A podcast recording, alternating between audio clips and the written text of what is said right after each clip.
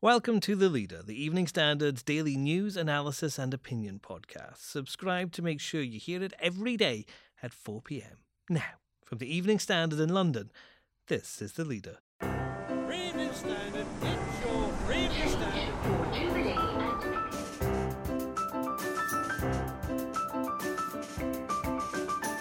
Hi, I'm David Marsland. Is America retreating from NATO? I understand he sees NATO as a drain and wonders why the United States would need such an organisation. Our US correspondent David Gardner speaks to us as Donald Trump appears to be mocked by Canada's PM and snubbed by Princess Anne.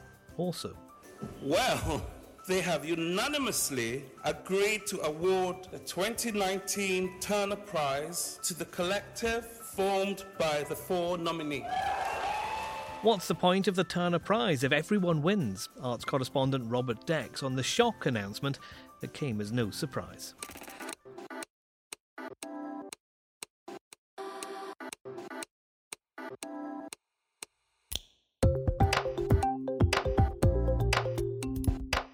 Taken from the Evening Standard editorial column, this is the leader. For the whole thing, pick up the newspaper or head to standard.co.uk slash comment. In a moment, NATO is 70. Do we still need it?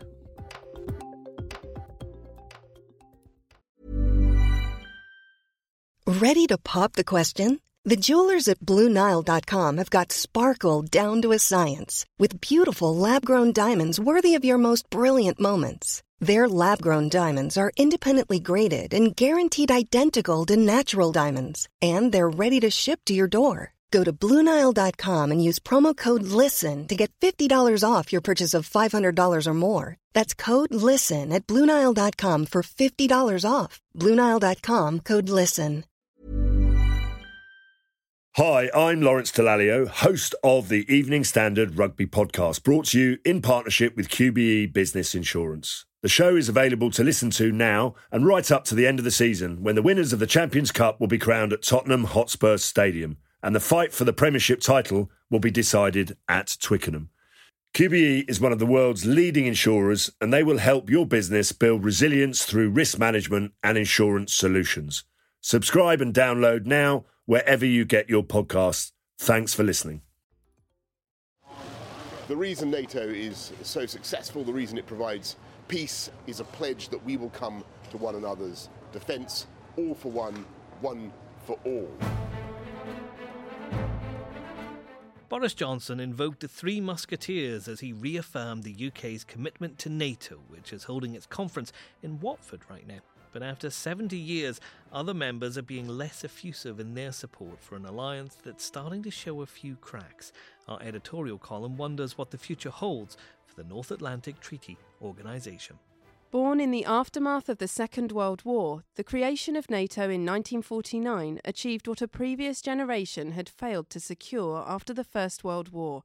The United States was bound into the ongoing security of Western Europe. That, we need reminding, is a measure of its success, as it celebrates its 70th birthday. The party was almost ruined in advance by Emmanuel Macron when he described the alliance as brain dead. Mr. Macron has raised the elephant sized nuclear missile in the room. Is the US as committed to the unquestioning and unflinching defence of NATO's European members as it was a generation ago? Our US correspondent David Gardner's in LA. David, is President Trump interested in NATO? Um, that's questionable. I mean, he's privately said a number of times, apparently, that he wants to withdraw from NATO, uh, which would please Mr. Putin and, and, and some other critics of the organisation, and, and has sent kind of quivers of fear down the backs of, of, of other countries, really. I understand he sees NATO as a drain and wonders why the United States would need such an organisation. There are videos of Donald Trump apparently being mocked by Justin Trudeau, Princess Anne appearing to shrug off the Queen, telling her to meet the President. Emmanuel Macron's had a testy time with him. What does America make of how its president's being treated at the NATO summit? It depends on your point of view. He still has vast support back here. Equally, you know, there's vast opposition too. I think there is some sort of honest embarrassment about the way he presents the country. Certainly on the coasts, where kind of most of the Democrat opposition tends to be. Uh, in the vast heartland of America, There's always a feeling with Trump that he's refusing to be bullied, that he won't get pushed around, um, and they see this kind of behaviour as a sign of strength. Back home, the impeachment inquiry is moving into a new phase. What can we expect from that? Today in Washington, there will be the beginning of the Judiciary Committee hearings. That's a new phase. Um, up until now, it's been the um, Intelligence Committee. Now, the way it's going to go is pretty clear at the moment. The House is Democrat controlled, so it's very likely that the Judiciary Committee uh, will indeed um, find that um, Mr. Trump uh, is guilty uh, of impeachable crimes. Um, the case then switches across to the upper chamber, the Senate, which is Republican led. Um, so, unless there's a major sea change in opinion within the Republican Party, it's quite likely that the Republicans will hold sway and that the um, impeachment process will be derailed and um, Mr. Trump will be cleared and carry on to fight re election, whatever he plans to do.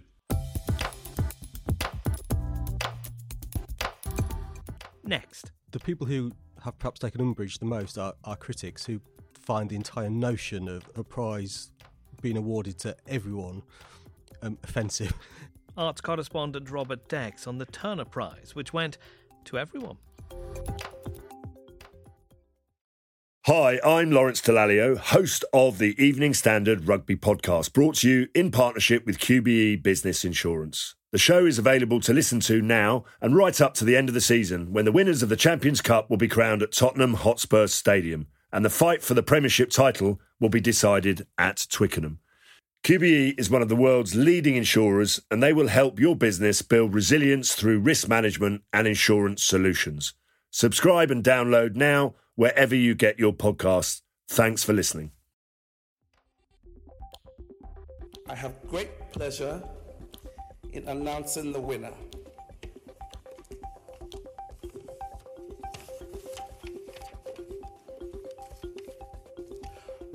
Okay. That the Turner Prize went to all four on the shortlist seemed to come as a surprise to Vogue's editor Edward Enninful, who was at the ceremony in Margate to open the winner's envelope. Presumably, everyone's name was on it because Lawrence Abu Hamdan, Tai Shani, Oscar Murillo, and Helen Cammock had decided to form a collective, as Miss Cammock explained. None of us had met each other prior to the Turner Prize nomination, but on our initial meeting in Margate, we quickly realised the shared ethos that runs across our otherwise very different practices. When there is already so much that divides people, we feel strongly motivated to use the occasion of the prize to make a collective statement in the name of commonality, multiplicity, and solidarity, in art as in society. Thank you. Our arts correspondent Robert Dex is here. And Robert, what happened? Um, well, it wasn't so much down to the Turner Prize. I mean, the artist basically wrote to the judges and said, "We feel there is nothing to divide us. Um, these are horribly divided times. We want to come together and win as one." And the judges agreed. I mean, it, it did put them in a slightly difficult position, obviously, in that the the four artists all said they wanted to be considered together. Um, it would have been maybe interesting if they decided not to do that. Um, but yeah, no, the all, all four nominees decided to share the prize, and the prize was shared. That is interesting, actually, because I wonder if they could have said no when you've got that kind of a united front in front of you. What would have happened there? I- I suppose that was probably the fear. If we say no and they all say, well, in that case, we withdraw and we're half an hour away from giving out the award, what on earth do we do? The show had to go on. And I imagine that was probably at the forefront of their minds. How's the art world and as a whole reacted to this? Um, the art world as a whole isn't surprised. Um, the Turner Prize has a habit of causing controversy. That's almost really uh, what it's there for. Um, the people who have perhaps taken umbrage the most are, are critics who, by their nature, obviously want to point out that some works are stronger than others and some artists are more important than others. And I think they find the entire notion of, uh, of, of a prize being awarded to everyone um, offensive, to, to put it mildly. Um, I mean, this is the art world. You know, they they will talk about it, they will argue about it, um, which is kind of the Turner Prize's job, really. It's getting everybody talking, isn't it? And they've, they've done that again this year. And like you said, it's kind of what the Turner Prize is all about. So they're probably a little bit quite pleased at the headlines and the coverage again. Um, I'm, I'm sure they are. I mean, what I would say is I'd spare a thought for next year's judges and next year's shortlist because as soon as the shortlist and the winner is announced, some annoying so and so like me will stand up at the press conference and say, "Did you think about sharing it? Why haven't you shared it?" Um, and you know, it, it will cast a shadow over next year. And the artworks themselves were they all deserving of an award? Some were stronger than others. I mean, prizes are always difficult. I mean, we saw this with the Booker Prize as well. It, it does come down to people's opinions. Um, hopefully, next year it will come down to opinion and somebody will be a winner because I think we're starting to get down a slightly dodgy road where everyone is winning and nobody is uh, and nobody loses. And if you do that, where do you stop? And actually, what is the point of having these prizes? And that's the leader. Please subscribe and rate us wherever you get your podcasts. And do try out our audio news bulletins. You can get them through smart speakers by asking for the news from the Evening Standard. The podcast is back tomorrow at 4 pm.